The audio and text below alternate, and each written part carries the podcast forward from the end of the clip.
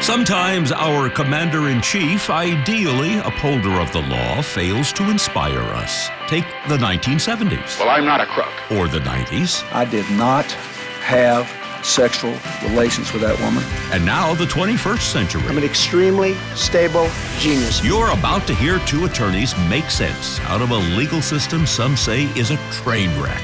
Here are Royal Oaks and Connor Oaks. This is Too Many Lawyers. This is Too Many Lawyers. I'm Royal Oaks. And I'm Connor Oaks. And welcome back to our podcast, Too Many Lawyers. Uh, if you're fairly new, what the heck is the show about? Well, we talk about the top legal stories of the week. Um, and the title, Too Many Lawyers, means just what it sounds like. There are too many lawyers, at least they're bad ones in my personal Too many opinion. lawyers to make sense of for a normal, regular human being. So hopefully we can help with that. Yeah, too many judges, too many regulations, too, Too many, many everything. politicians. Yeah, so Connor and I are legal analysts. I'm a boomer libertarian. He's a millennial progressive. And we talk about this stuff, hopefully with some respect and uh, without food fights. So, what are our three top stories today? First is Britney getting ripped off.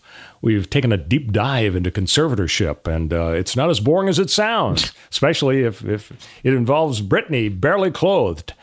So that's topic one. Number two is Cuomo toast? And I'm not talking about breakfast food here. I'm talking about it. Can this guy hold on? And finally, Ashli Babbitt, you know her as the QAnon lady who was shot dead in the Capitol Hill riot, the January 6th Capitol riot. Her parents are suing the Capitol Police for $10 million for wrongful death. So we're going to Wow. probe whether there's some value to that. And of course, as always, at the end of the program, uh, our very favorite segment, Guess the Verdict, where Connor puts his thinking cap on, tries to guess the outcome of uh, an interesting case. This one involves a jockstrap and a casino. I'll just give you a little bit of a hint as to what this is about a jockstrap and a casino, not necessarily in that order. So, before we get to Britney, I got to give you my pet peeve of the week, Sure. Connor. And Maybe I'm just being grumpy and old fashioned here, but uh, we're watching the Olympics. Yeah. And I'm watching the beach volleyball. Congratulations to the ladies. Mm-hmm. Why the hell do people on both teams, they could be from Liechtenstein or communist China, oh, not Russia, because uh, it's Ru- Russian Olympic Committee, right? Yeah, How, how the hell did they do that, boy? Was Putin a good negotiator? If Russia was excluded from the Olympics because of doping, Right. how come all the Russians are scooping up all the medals saying, oh, they're not from Russia, they're from Russian Olympic Committee? So we got a What does that mean? we got a couple of- And of how bad is my Russian impersonation? No, it was great. No, it, it is a very complicated uh, situation where uh, a, a lot of uh, competitors from Russian affiliated uh, states um, eh, were able to. Uh, go to the uh, International Olympic Committee and say, "Look, we are being unfairly excluded. You've got no no reason to believe that we were involved in the doping uh, scandal specifically, and you're, we're going to miss our only maybe chance to participate in the Olympics." So they caved. So the IOC caved and created this. You can't say the word Russia. It doesn't say RUSS. And we're not It going to add says the, your medals to the historical exactly. total of It the Union of Soviet Socialist Republics. ROC. So yeah, what are the odds that the Russians are adding those to their own totals internally? I would think that they're most general Russian people probably consider these athletes to be uh, Russian athletes. Obviously, They probably also added a whole bunch of them from 1984 when they figure, well, if we had been there, we would have oh yeah, won. we would have won for sure. Yeah. crushed. All right, so uh, here here's my pet peeve. Yeah. um, I'm Women's watching, volleyball. Mm-hmm. I'm watching the women's volleyball, and so uh, somebody serves the the ball right into the old net, and down it goes into the sand. What do the two of them do to each other? They hug and they high five. They slap hands. Oh, really? That's uh, maybe this is a, a typo I've just watched. Right, right, right. A couple of couple of plays later, somebody smacks it so far goes into the ocean. Okay, Right, Uh, they hug and they slap hands, and I've noticed this. Yeah. doubles tennis as well, Connor. Double fault in a crucial moment in the match. Oh, let's slap hands. You you miss a free throw in in the college basketball or the NBA. Oh Yeah. my gosh, I've been working for 17 years for this championship. We just lost it because Wilbur here missed a free throw. Slap hands, pal. So you're saying- why do they act happy You're when something bad happens? You're saying they got uh, participation trophies, and you don't like these darn No, I- millennials you know, getting their I- participation. I love. Talking about participation trophies. I'm not sure this is precisely analogous.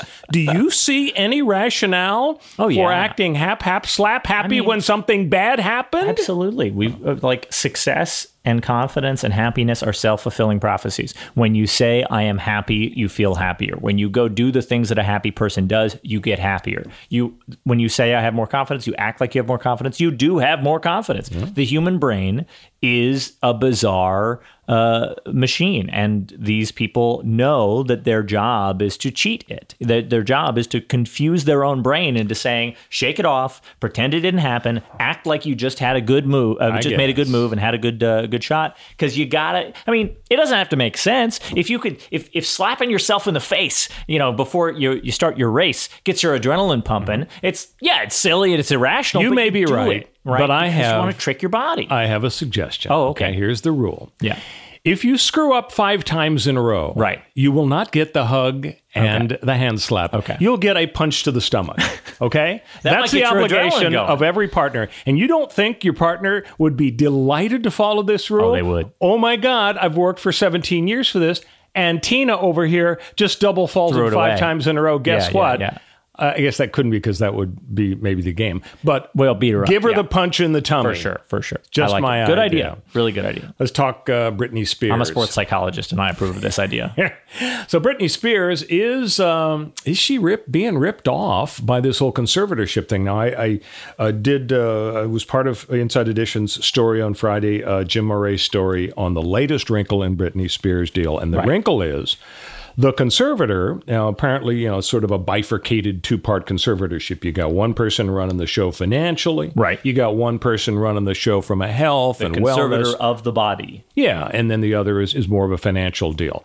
And so what you have is a situation where uh, the health person is in a position to make recommendations. And boy, did she allegedly make a recommendation. She said, you know, since the January, the June 23rd kind of outburst by Britney Spears in court, where she said, I'm enslaved here. They won't let me take my IUD out. Uh, you know, my, my father is this toxic force. Get rid of him. I don't want any more shrinks talking to me. Since then, the conservator allegedly said, you know, Britney needs to maybe have a 5150 hold. And that means under California law, there's a, a, law, Section 5150, the Health and Welfare Code, something like that, that essentially says if a person is a danger to themselves or others, they should be locked up for 72 hours or even longer to evaluate them and so on. Now, this is something is, we're going to run into throughout the episode here. We're going to talk about it a little bit more. It's called the Lanterman Petris Short Act or LPS. And so the LPS Act is a part of the uh, the California law, um, and uh, it came from a, a guy named Frank Lanterman and then two other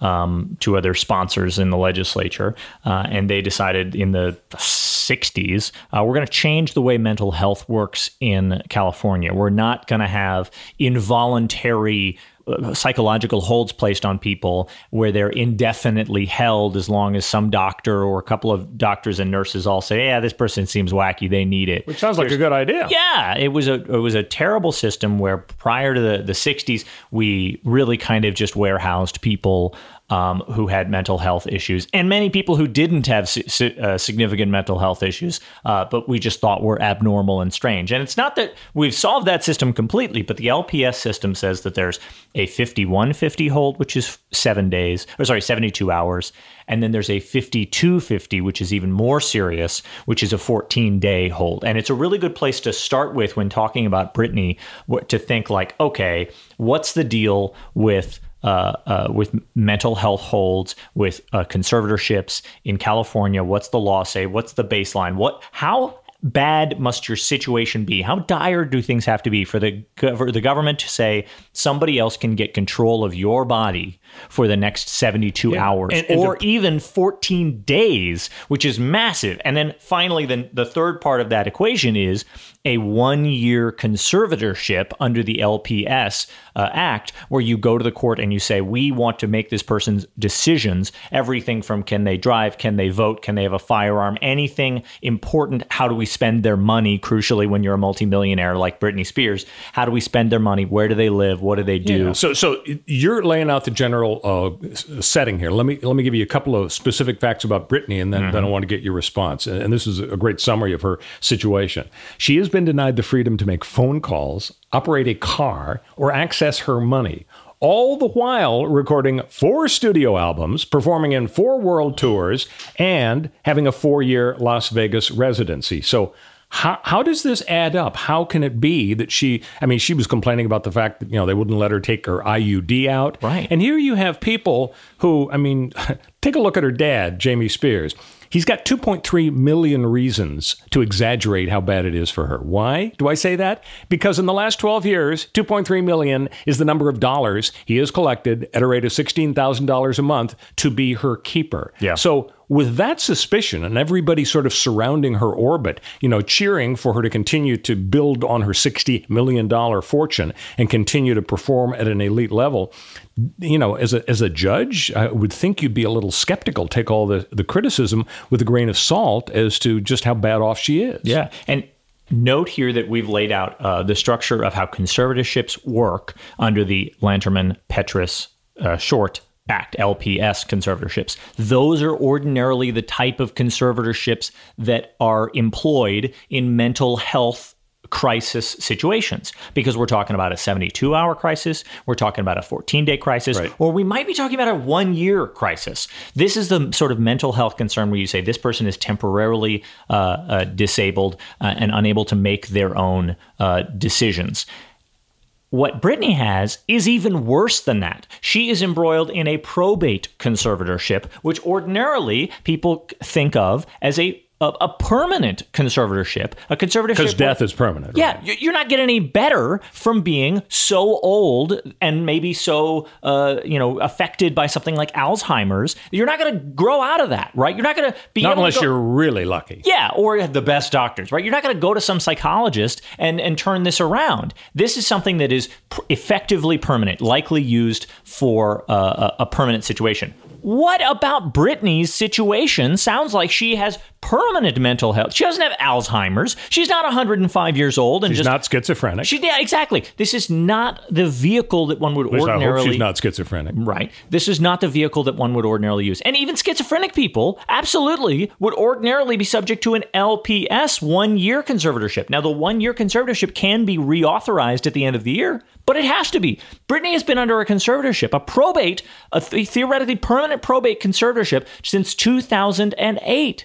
That means there should have been 13 times that she's had that, uh, that the conservatives had to go into court and say, "Hey, judge, our conservatorship ran out, and we'd like to re-up it for another year." And there's look at all this really good evidence as to why Britney needs this help. And according to Meanwhile, she's her, off recording, to- you know, doing world tours and recording albums. That would be really hard for them to do that to justify that. And instead, they've used this schemy way to get a permanent conservatorship when they shouldn't really have been able to do so, and they don't have to justify anything. And according to her, she hasn't even been aware until very recently of a right to go into court and challenge the conservatorship. Now, when you hear that, you say, "Oh, really?" You know, you know, she's not stupid. Uh, You know, of course it's logical. You know, she's got lawyers hanging around, and yet somebody pointed out that when the conservatorship is established, a person like Britney is given a one-page, dense, uh, densely written uh, piece of legalese that, if you read really carefully, you, you could realize, oh yeah, you could go in and challenge it. Yeah. She probably didn't. I mean, who reads this stuff? You know, you always check the box on the internet. Oh, Right. yeah, I read the terms and conditions. Of course I did. I mean, it's a sin to lie, but everybody ignores that. Yeah.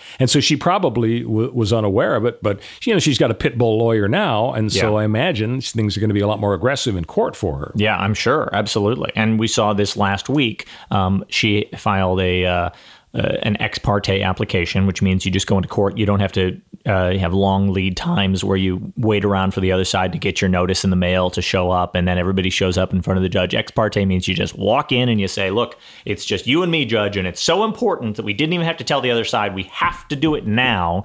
Um, and so she has her new lawyer file this ex parte application to remove her father, James Spears, as Jamie James Spears as conservator, and he filed his uh, opposition to that ex parte, which is a document stating he, you know, he shouldn't shouldn't be removed as conservator, and the the uh, document itself basically doesn't uh, have any substance. Uh, James Spears' document and the supporting declaration, which is like an affidavit where you just make statements uh, under penalty of perjury. Um, it doesn't have any substance in it describing why it was important. Is important that Britney should be. He just wants more notice. Yeah, he just wants more notice and says you shouldn't have done this ex parte. You shouldn't have done this without you know, giving me notice and letting me show up, uh, even though he could totally show up. Um, and Now, you and I are familiar as, as primarily uh, civil uh, litigation lawyers with the concept of ex parte, where you can't actually march march into the the uh, chambers and say, "Judge, this is so important. I don't want to tell Wilbur." You're supposed to give like overnight notice, Right. Is it your before understanding? 10 a.m. the is- day before. Yeah, is it your understanding that they didn't even give the minimal notice? No, they did, I believe. There wasn't even an objection in James Spears' declaration or opposition that they hadn't given the, the one day's notice. But, you know, the one day You got notice. to show I really need to have relief now. Yeah. There would be irreparable injury, Right. and I'm likely to win down Right, the road. right. Yeah. yeah. So, so it is going to get a lot, a lot uglier uh, on the Britney litigation. Oh, yeah. It's just starting. When we come back, uh, we're going to talk about whether Cuomo is in fact, in fact, toast. But first, Connor's going to tell you how to uh, rate and subscribe to uh, Too Many Lawyers. Yeah, so go back to your podcast platform, whatever you're listening to this on. Uh, if you you know have one platform on your phone and one on your computer, uh, check us out on both. We'd really appreciate it. Uh, Apple Podcasts, Stitcher, Spotify, whatever uh, other uh, vehicle you use to get your podcasts. Leave us a review. Um, you know, stars, numbers, whatever the system is on that platform, uh, and and leave us a little note so we can see how we're doing because we really appreciate reading them. We'll be right back. This is Too Many Lawyers. I'm Royal Oaks. And I'm Connor Oaks. So Governor Andrew Cuomo is uh, hanging in there. Um, how how can he hang in there? I Yeah. mean, uh, the president of the United States has said you should quit. Yeah. Both U.S. senators from New York, uh, Gillibrand or Yeah. Gillibrand, however Yeah. she pronounces her name, and Schumer. I'm pretty sure he pronounces his name Schumer. Mm-hmm. They're both in favor of him quitting. A majority of the congressional delegation of uh, New York, uh, they're in support of him leaving. Uh, he, I think Cuomo's biggest ally, uh, traditionally in Albany, there, he has come out against him. I mean. I don't. I'm, maybe he's still counting noses because there's like 150 people in the state assembly in New York, and, and you have, to have a majority, I think, to vote to impeach. And then, analogous to the U.S. federal deal, uh, it would then go to the state senate of New York, and a two thirds vote would be required. I mean, I guess it's possible that Cuomo is, is counting heads and, and thinks at this point it isn't necessarily a done deal that he would be booted out. But how can how can he not be on his way out? I mean, so many women have come forward, and I think the only hope. Maybe he's thinking of this. The only hope would be if a couple of the women, ideally maybe even more than two from his perspective, could be shown to be schemers, liars, grifters. Right. He could he could uh, tar with the same brush all of his accusers and say, well, look, you know, the, the public is is now understanding that uh, Mary Sue, she is a damned liar, and so Yeah. you got to have questions about all the rest. Other than that, I mean, you know, these the allegations are explicit. Uh, a lengthy evaluation uh, by uh, law firms uh, feeding information to the Attorney General of of Cal, of uh, New York, concluding after 179 interviews that this is a pattern of misconduct by this guy since 2013, including incredibly Yeah. after the launch of the Me Too movement in 2018 or whatever it was. I mean, how in the world he could have done this? I mean, some people say it's just the power of testosterone. It just totally overcomes your sense, your common sense, your logic, your intelligence. And if you're basically kind of a bully uh, and you've got this power and it feels good to, uh, to exercise the power. So I get back to the initial question how, how in the world, uh, with all of this uh, stacked against him, how does he think he can survive? So uh, everybody has been knocking the door down, trying to talk to Carl Heastie. Hesty, I don't know how to pronounce his name. He's the s- speaker of the uh, the state legislature. Uh, Isn't he the guy that I was describing as his, his big friend who's now turned against him? Uh, yeah, he may well be. I think so. But basically, the, Hesty's or Heasty's responses in interviews so far ha- have been, "Look, we got to get this right." Everybody basically agrees uh, that we're going to go forward with an impeachment trial. So there's going to be an impeachment, but that's as we saw from Trump's impeachment trial in the Senate, that can involve calling witnesses or not. And of course, Cuomo's legal team would love to call these women as witnesses, force them to appear, which they will not want to have to do, and answer questions, which can be, you know, just a terrible experience to actually have to go through, and also can ruin uh, anonymity if you're trying to preserve that, or at least keep some degree of anonymity. There's a big difference between some random name in a in a newspaper article criticizing someone or something, and having to appear on television to to uh, to make those same criticisms. And, and not everybody, you know, is going to be a a Stanford professor like Christine Blasey Ford and have the uh, uh, the uh, the eloquence and the you know the the stamina and the wherewithal to be able to make uh, this sort of uh, television appearance. And Right. Cuomo, of course, is counting on these people not wanting to ruin their lives uh, just to get justice. Uh, and so he thinks, you know, they've of course- already kind of cl- crossed the Rubicon. They've, some they've of gone them public. have. Yeah, some of them. You- I mean, you're right, not all. Some some have remained nameless. Although when we've got uh, a, female state trooper who's part of his security detail, the one who who described that Cuomo would uh, touch her when they were uh, in an elevator together alone and make comments, um, uh, uh, sexually uh, explicit comments. Um, and flirtatious comments when he's, you know, the governor and, and her job is to protect him.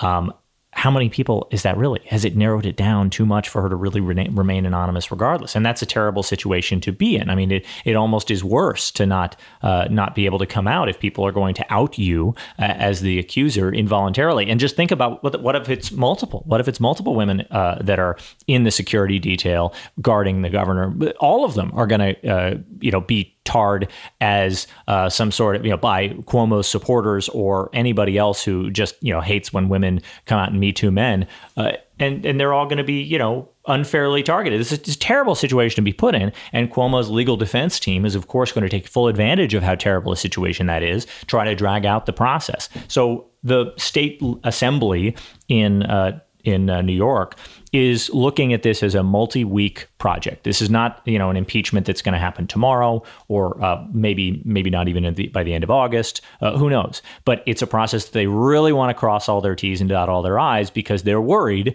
that without a perfect impeachment process, Cuomo will pull a Donald Trump. And that makes sense. But I mean, from Cuomo's perspective, if at the end of the day he's virtually certain that he's going to lose, why put himself and everybody else through that? Yeah, I mean the man's the man seems like a mob boss, right? He's he's that's his attitude. That's the, the, he grew up in the governor's mansion, right? His father was a governor. He, he's not leaving except in a body bag. Is his attitude? He- there's, there's no way uh, that he's going to bow out of this because that would be, as Trump has shown, that would be admitting defeat. And you can just gin up enough support by never backing down and never admitting defeat. Is it really fair for Biden and, and the other big Democrats to be to be uh, saying like "get out now"?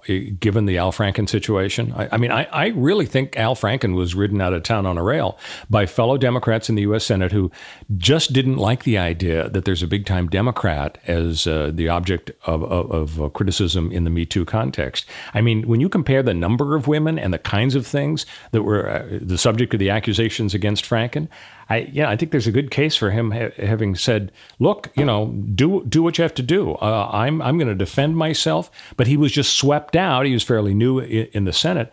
I, I mean, for Biden to stand up the day after the report came out and say, "Well, I'm not going to fly spec the report." You know, real classy metaphor, uh, Mr. President. Yeah. You know, com- comparing, picking out pieces of evidence uh, among the allegations uh, against Cuomo to looking for fly poop in a bag of rice. I mean, they have an interest in sort of cleansing the party, maybe even at the at the expense of due process. Yeah. I mean, this is uh, obviously uh, due process is important. Um, it, it is also, um, I mean, I think that it is very dangerous to fall back on one case in the past about which we now have questions, or even then had questions, and say, okay, was this guy ridden out of town on a rail? And say, well, therefore, people shouldn't call for the resignation of other people who have much stronger evidence against them. I mean, it's all a sliding scale, right, of, of, of evidence against this person, the credibility uh, of uh, the people who are accusing them. I mean, if you compare the credibility of Leanne Tweeden to, to these people, I mean, it doesn't, it, there's no, there's no uh, magic uh, answer or magic bullet for whether this person truly was, uh, you know, unfairly accused versus uh, uh, justifiably uh, removed from office. You have to take every single case on a case by case basis, of course, but you can't let past examples uh, cloud your judgment in this mov- this way moving forward. As you and I sit here, it's very clear that Cuomo should not be the governor of New York anymore. New York would be better off if he weren't. It everybody can kind of see uh, the the truth of these accusations and how unlikely it, it would be uh, for. Uh, uh, for all of these accusers of Al Franken to be somehow, con- I mean, sorry, of uh, of uh, Cuomo to be somehow conspiring because of the mountain of evidence. I don't think it's it's out of line for a guy like Joe Biden, who is the leader of you know the Democratic Party and it, at the moment, and and you know is is an arbiter of, of of our society and our culture and our decision making and our morality to say it's easy to make this call. Just because there have been bad calls made in the past, potentially. I think that he's got to make these calls. I think it's a better world if he does. That's interesting. I didn't know Joe Biden was the arbiter of our, our culture, but you you may be you may be right. He doesn't know what our culture is. Uh, he's you know uh, just sort of hanging out while the, the tweens on TikTok determine what culture is, and then he filters it out. But he wore that tan suit this week, and he pulled it off. That yeah, he rocked that suit. He did. Uh, we both used this phrase, uh, "ridden out of town on a rail," and it's gotten me thinking: How exactly does that work? Yeah, I'm not sure. I mean, if, I think if I were being ridden out of town on a rail, I don't think I could stay up on the rail. I think I would fall. I, I- don't think I, they could get me to the city limits before No. I would fall off. So how, how is that even effective? It's gotta be. It might not show this way in some sort of in in, in whatever movie we're we're thinking of. We actually saw it happen, but they got to tie you to the rail, right? Like that's the point of the rail is to have somebody to tie un- you to. That seems unfair. when we come back, we are going to talk about our uh, third and final topic here, and it's something that everybody's been, uh, you know, we've been talking about the vaccine, we've been talking about a, a lot of other issues, but I, I want to get into an issue uh, that uh, it's really had uh, a, a serious effect on our thinking. And it's kind of a polarizing topic. Should Ashli Babbitt, the QAnon lady who was shot dead at the January 6th Capitol riot, should her parents be able to sue the Capitol Police for $10 million? Stick with us on Too Many Lawyers.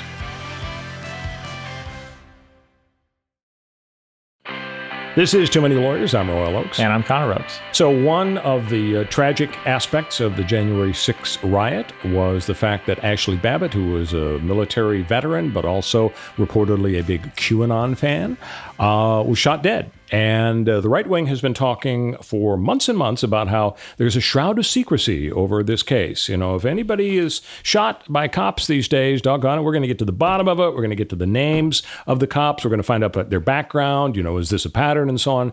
But for some reason, uh, the name of the cop, the Capitol police officer uh, who allegedly shot her dead, has kind of remained a secret. So Yeah, now her parents have come forward and sued for $10 million for wrongful death. You uh, have a prediction, Connor, to how this is going to be received? Yeah, it's a pretty straightforward prediction. There's a zero percent chance that they're successful. Uh, they will absolutely uh, fail, but they will succeed in making it a public spectacle of uh, of, of biblical proportions, uh, and uh, they will uh, provide a lot of fuel for for people who want to turn uh, her death into you know a political football this is so different than you know other police shootings because this is somebody who was involved in the January 6th inter- insurrection, right? This is this is an attack on the U.S. Capitol, Right. uh, either spontaneous uh, or uh, planned, or a combination of both. Combination of both, of course, um, where people, you know, broke into the seat of our democracy and threatened the lives of our representatives, undermining the, the concept, the very concept of democracy and the peaceful transfer of power. This is a manifestation of Trump's war on uh, the foundations of our country. This woman died in the course of, of doing that. She's not the only one who died. Um, for for example, three of the police officers, uh, Capitol police officers who were defending the Capitol at the time, have died by suicide since January 6th. This is certainly uh, many people. One got one uh, officer, I believe, lost an eye. This is not a bloodless uh, uh, situation because people usurped the monopoly of, of uh, uh, on, on force uh, that we hand over to police officers in this country. Now, police officers in this country don't always correctly use that monopoly of force, which is why we have the legal system to be able to hold them accountable. I don't think it does a very good job most of the time, but I can see how you know everybody it's such a complicated situation to say well there's uh, somebody who we can ob- objectively say was doing a bad wrong thing not objectively obviously it's subjective but i'm saying it was doing a bad wrong thing and they ended up dead in that scenario i can draw the analogy i get it to somebody who say was engaged in whatever you want to call criminal behavior and then ends up dead Right. we So- don't think that it was you know uh, we, we think that you know cops should only be able to use force in a, a Yeah, and- and proportional that's, way that's to protect question. life, That's right? the question. Why isn't this analogous to uh, somebody looting a Kmart and the cop comes in and the cop absolutely ignores protocol and instead of giving a verbal warning before shooting, he just blammo shoots the head off of the Kmart rioter. Why don't the parents of Ashli Babbitt have a right to go into court and say find out the- whether the- the this cop was an didn't analogous give situation? Yeah. a, a verbal warning? Yeah, we don't know exactly. Right. Well, we so do have it on regardless of video, the but- politics or the race of the shooter or the shootee Yeah. or the climate of what's going on, isn't it appropriate to hear them out and, and have the wrongful death suit to proceed? Oh, yeah, absolutely. You are allowed to utilize the legal system. You are allowed to seek recourse. They will not succeed in this case, almost certainly, because we all saw it. I mean, Ashli Babbitt's death is on video. This is uh, not that that you know determines justice be done in this country, It was- as we've seen with many wrongful shootings by by law enforcement officers. And I'm not exactly one, as anyone who listens to this podcast knows, to jump on the bandwagon of you know to protect the police officers and their use of force. Absolutely not. But when you when you look at the circumstances and and the the the you know news coverage video and the inside the building video that captured what actually happened in this case you've got police officers who were in this circumstance defending themselves and their charges you know our elected representatives from people a crowd of, of angry people who were shouting you know hang pelosi and hang pence they were there for blood right this is of course uh, a lawsuit that that, that is justifiably filed. As you know, you and I have talked about on in in this uh, on this podcast many many times.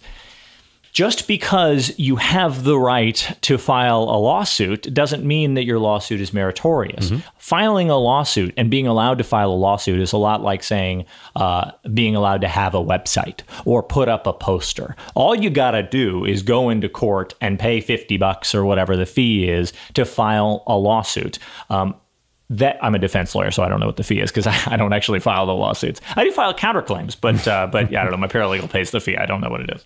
Um, not out of her own pocket, obviously. Uh, but this is this is. Uh, there's there's no there's no enforcement mechanism. There's no gatekeeping mechanism for oh this person's filed this lawsuit. They just get to do it, right? And then the there are multiple steps along the way where you get, um, uh, say, you know, for example, a, a motion for judgment on the pleadings, um, or a motion for summary judgment, or a motion for summary adjudication, where the defendant can bring motions early in the process and say, "Look, judge, g- give them everything, give them every assumption that you want." Uh, their claim is that on Mars, he and I had a picnic. Uh, that's not assault, and it also didn't happen. That's crazy. Let me out of this now. And so you can get out of these lawsuits. But until those points, uh, they can file their, their their lawsuit and they can you know waste government resources uh, by doing so. Good points. Although I will say, Connor, you're not supposed to say picnic anymore. You're aware of that fact. Excuse me? You haven't heard that? You haven't heard the No. Oh my gosh, there is a new list out of PC forbidden phrases and words. Oh, God. Here we go. Well, no, there's a historical basis. Okay, hit me. Apparently, in about 1800, you know, creepy white people in the South uh, who were happy about an upcoming lynching, and the lynching would be announced, they would show up with their baskets of food and their blankets, and they called it a picnic.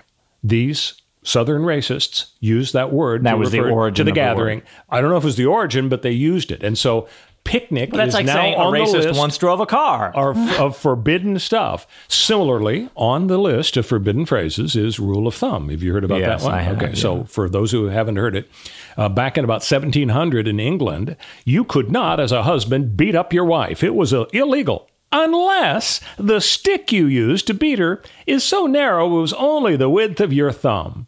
So that would make a difference depending on whether you're Wally Cox or Arnold Schwarzenegger. Everybody knows who Wally Cox was. As we've described on this uh, in on this podcast before, actually, um, a- as we deal with you know PC and changing of uh, culture and the changing of, of uh, language um, and how language you know evolves over time, uh, something like the rule of thumb, which some people uh, dispute the origin of and say that actually is not the origin of Oh. it. Uh, the the problem becomes Wouldn't be the first time I made something up. uh, no, no. There are people who who say it's I not, know, but I'm I not know. saying it isn't. Um, uh, we'll get to the picnic one uh, in, in a second. But the the the rule of thumb one comes with a, a problem. What if everybody just thinks that's the origin? If everybody just thinks that's the origin. It doesn't actually matter whether it historically was because everybody Becomes true. Yeah, it becomes true. Everybody's walking around thinking, "Oh, that's where Right. this comes from." And if you say it, "Oh man, you must Well, should course, know that, that." that doesn't apply here because virtually nobody, like one out of 10 million people, could have told you that before the story broke I a few say, weeks ago. I would say that the whole rule of thumb con- uh, uh, phrase uh, that is a, a common thing that that I would say millennial and younger folks are more more than, often than not familiar with because it gets a factoid that gets passed around. Oh, I see. I'd never heard of it before a week so or two it- ago. it- it's a little yeah it, it's a little bit uh, more common and becoming more common certainly it has sprung back up in the last couple of weeks same with this uh, concept of picnic which uh, reuters is telling me uh, that the word picnic um, comes from a 17th century French word pique-nique, uh, and uh, it, it predates all of that. I'm sure those pique-niques in France in 17th century were probably very racist too, uh, because everyone in the 17th century was very, very racist. But it, it really just does cut to the point of, you know, how much do we want to change uh, uh, change our language and and how quickly? And uh, my answer is probably pretty quickly, pretty extensively, and to pretty much accommodate anybody who wants to make a change in our in our language. There are, of course, though, exceptions where we have to pull back and we say, "Was this a hoax? Was this something that just somebody's trying to rile us up? Um, is there a meaningful harm being done here?" Which I would say, rule of thumb. Uh, Regardless of the origin, it's so- widespread now that I would say, yeah, eventually uh, that is harmful. Picnic, um, I'm going to keep saying for now. It is time for Guess the Verdict. And you know what happens here? I give Connor a um, series of facts from a real life uh, legal dispute, and he gets to guess who wins. So are you ready for this, Connor? Never, but go- let's do it. Let's go to Reno, Nevada. A Reno man. Actually, yeah, let's do it. Yeah, he uses a hidden microcomputer to help him count cards at blackjack. Okay. The computer Awesome. was hidden in his shoe, and when he would tap his toes a certain number of times, depending on what cards were revealed, the computer would transmit a message to a vibrating device placed inside his jockstrap, telling him what to do. Smart. A casino learned about the scheme and Hard they to banned, find. They banned him from playing, saying he violated the rule against artificial advices. So he sues the casino for being banned because you know everybody loves to go to Harrah's or whoever that was. Yeah, So, uh, Connor Oakes, so what's your guess in this uh, titanic legal battle between the casino and a guy who just wants to have a little fun at the tables?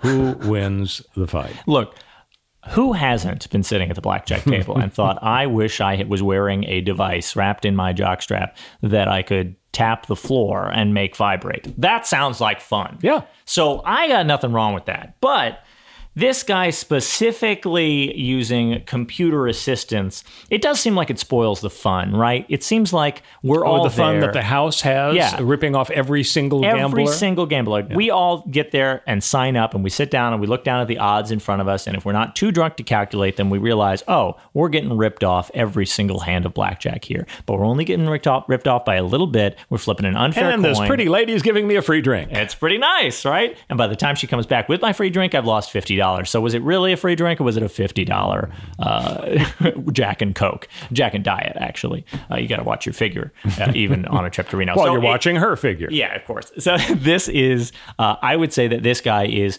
uh, gonna. They're gonna have to change the odds to make them even more against us, stacked against us, if uh, these people, you know, come in and use outside assistance and computerized devices to to cheat on these games. So I'm gonna come down against him. I'm gonna say Harrah's wins uh, on this case. You're right. The casino won.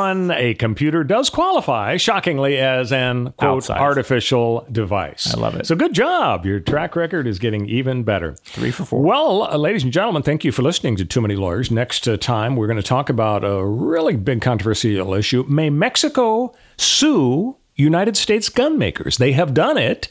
But will it succeed? Because they have this theory that American gun makers, that, why these gun makers know the guns are going to go to the cartels. Mm-hmm. It's going to shred Mexican society. One of the things I'll give you a little little hint in advance. One of the things that Mexico points out is why the U.S. gun makers they they make Pancho Villa specials to specifically appeal to Mexican sensibilities. Sounds like uh, sounds like people suing tobacco companies and alcohol companies. You betcha. I love it. We're going to talk about that. Plus, on Guess the Verdict next week, a birthday cake that did not result in a happy birthday. That's what Connor is going to be faced with next week. We'll see you then on Too Many Lawyers.